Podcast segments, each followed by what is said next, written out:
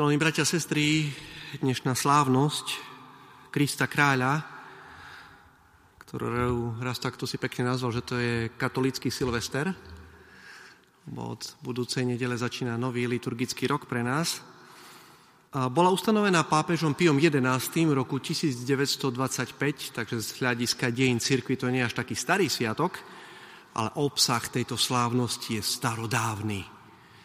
Židia sami považovali Boha za kráľa.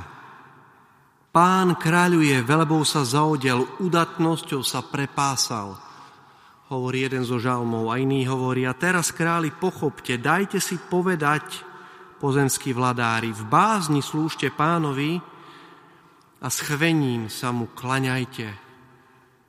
Vlastne v starom zákone pán Boh ani nechcel, že by Židia mali kráľov, mali tzv. sudcov, takých starostov, takých správcov, ktorí potom, čo z Egypta prišli do zasľúbenej zeme, do, do Izraela, tak riadili tento ľudia, ale Židia chceli mať kráľov, tak ako aj ostatní, tak pán Boh nakoniec im dal kráľov, aj Šalamúna, aj Dávida, aj ostatných kráľov a málo kedy z nich Židia mali radosť, pravdu povediac. Až potom v plnosti času sám Boh prichádza na zem. Spôsobom, ktorý by nikto nečakal chudobnej maštaľke v Betleheme, na okraji rímskej ríši, naraz prichádza kráľ neba i zeme. A prináša na túto zem také kráľovstvo, aké, aké by žiaden filozof nevymyslel, ani žiaden politik. To vtedy si ľudia mysleli, že kráľ môže mať iba ten, kto má moc, kto má armádu. Dovtedy si mysleli, že kráľ musí mať služobníctvo, že musí byť bohatý. Nič z toho chudobný tesár z Nazaretu nemá. Napriek tomu sme dneska počuli, že je alfa a omega, že mu všetko patrí. Kristus prichádza, aby daroval, ako za chvíľočku budeme počuť v prefácii, aby nám daroval kráľovstvo pravdy a života. Kráľovstvo svetosti a milosti. Kráľovstvo spravodlivosti, lásky a pokoja na rozdiel od ostatných kráľov nežiada, aby za ňo bojovali. On sám za nás bojoval a dal svoj život. Na rozdiel od ľudských kráľov nevyberá žiadne dane, ale nám dáva nebeské kráľovstvo. Taký je náš kráľ. Keď Kristus zomrel a vstal z mŕtvych, tak prví kresťania mali dva také obrazy obľúbené, ako predstavovali Krista. Na jednej strane to bol dobrý pastier, s ovečkou na ramenách. A druhý bol práve Kristus, ktorý bol na kríži, ale s kráľovskou korunou. Pantokrator. To bol jeho trón. Nie železom, ale drevom dobil svet. Krížom. Pantokrator. Vládca. Ten, ktorý kráľuje z kríža a slúži každému jednému z nás. Svetý Augustín to veľmi pekne vyjadril, keď hovorí, že Kristus Zomrel sám, aby nikto z nás sa necítil byť sám. Nechcel ostať sám ten, ktorý zomrel osamotený. Chcel mať všetkých pri sebe. Jednorodený Boží syn týmto splodil mnoho Božích detí, hovorí svätý Augustín. Svojou krvou si získal mnohých bratov. Nespravodlivých urobil spravodlivými tým, že za nás dal sám seba, tým nás vykúpil. Svojim ponížením nás povýšil a nechal sa zabiť, aby sme my mohli žiť. A to sú slova hodné svätého Augustína celkom určite. Aj preto, keď sa pozrieme do dnešného evanielia, tak budeme rozumieť tej otázke vlastne odpovedí pána Ježiša Pilátovi. Pilát sa ho pýta, čo si vykonal? Tvoj národ a veľkňazi mi ťa vydali. Čo si vykonal? A pán Ježiš nehovorí, čo vykonal, on hovorí, moje kráľovstvo nie je z tohto sveta. Ako keby chcel povedať, to by si ani nepochopil, čo všetko idem vykonať. Kým nepríjmeš moje kráľovstvo. Ľudské kráľovstvá a štáty sú ohraničené hranicami, majú svoje vojska, majú moc, nad týmito územiami. Kristové kráľovstvo nemá žiadne hranice, ale je všade na zemi, kde sa ľudia milujú. A obyvateľia tohto kráľovstva, to sme my, to sú tí, ktorí sú pokrstení, sa medzi sebou veľmi rýchle spoznajú. Veľmi rýchle spoznáme niekoho, kto vyznáva kresťanské hodnoty ako my. Ho vnímame ako brata alebo ako sestru. Toto Kristovo kráľovstvo sa nešíri nejakou propagandou, armádou alebo nejakou diplomáciou, ale láskou. Láskou.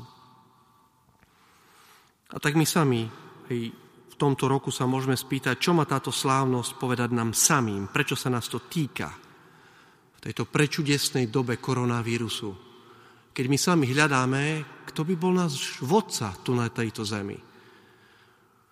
Toto nie je žiadna politická kázeň, máme naviac. My si tu lepšie veci môžeme dovoliť povedať.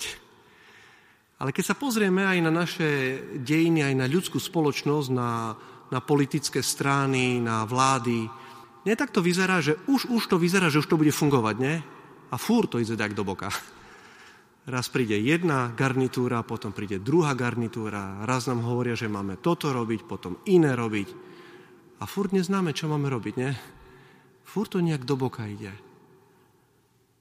Prečo to ide tak divne nejak? Lebo sa ľudia spoliehajú sami na seba. Pretože nechcú prijať Krista do svojho života. A pozitívne to vyjadríme. Keď príjmeme Krista do svojho života, keď v ňom prvom budeme hľadať riešenie, v ňom nebeskom lekárovi, a potom môžeme využiť aj náš rozum, celý potenciál ľudský, ktorý on nám sám dal. Ale k nemu sa máme najprv utiekať. On je alfa a omega. On je skutočný kráľ v našich životoch. Ľudské kráľovstva a vlády povstávajú a padajú, ale v prvom čítaní sme počuli, že jeho vláda je väčšiná. Nikdy nezanikne. A jeho kráľovstvo nebude nikdy zničené. Sme čítali úryvok z Evanielia podľa svätého Jána, ale v Evanieliu podľa svätého Lukáša tam je taký kratučký, veľmi pekný dialog medzi Židmi a pánom Ježišom. Zacitujem tie dva verše. I Židia sa opýtali Ježiša, kedy príde Božie kráľovstvo. A on povedal, Božie kráľovstvo neprichádza tak, že by sa to dalo spozorovať. Ani nepovedia, aha, tu je, alebo tamto je. Lebo Božie kráľovstvo je už medzi vami. No to môže byť také jednoduché celkom kritizovať politikov alebo možné nariadenia, rôzne nariadenia, ktoré sú nám dané. Ale do akej miery my prinášame kráľovstvo z iného sveta? Koľkokrát my možno miesto toho, že by sme sa modlili, zbytočne iba nadávame. Možno keď sme sa viacej modlili, by sme mali aj menej dôvodov nadávať. Nie, že možno určite. A tak toto zamyslenie by nebolo úplné, keby sme sa nespýtali, do akej miery Kristus kráľuje v mojom srdci. Lebo Božie kráľovstvo je medzi vami. Božie kráľovstvo je tam, kde sa dokážem usmiať na toho druhého. Božie kráľovstvo je tam, kde keď všetci nadávajú, ja ho tam prinesiem a poviem, nebojte sa, dobre bude, Pán Boh nás neopustí. Božie kráľovstvo je tam, kde sa súrodenci nehadajú o dedictvo. Božie kráľovstvo je tam, kde manželia príjmú aj štvrté, piaté dieťa do rodiny. Tam je určite Božie kráľovstvo. Kristus bude kráľovať v mojom dni, keď ho pri ranej modlitbe pustím do môjho života.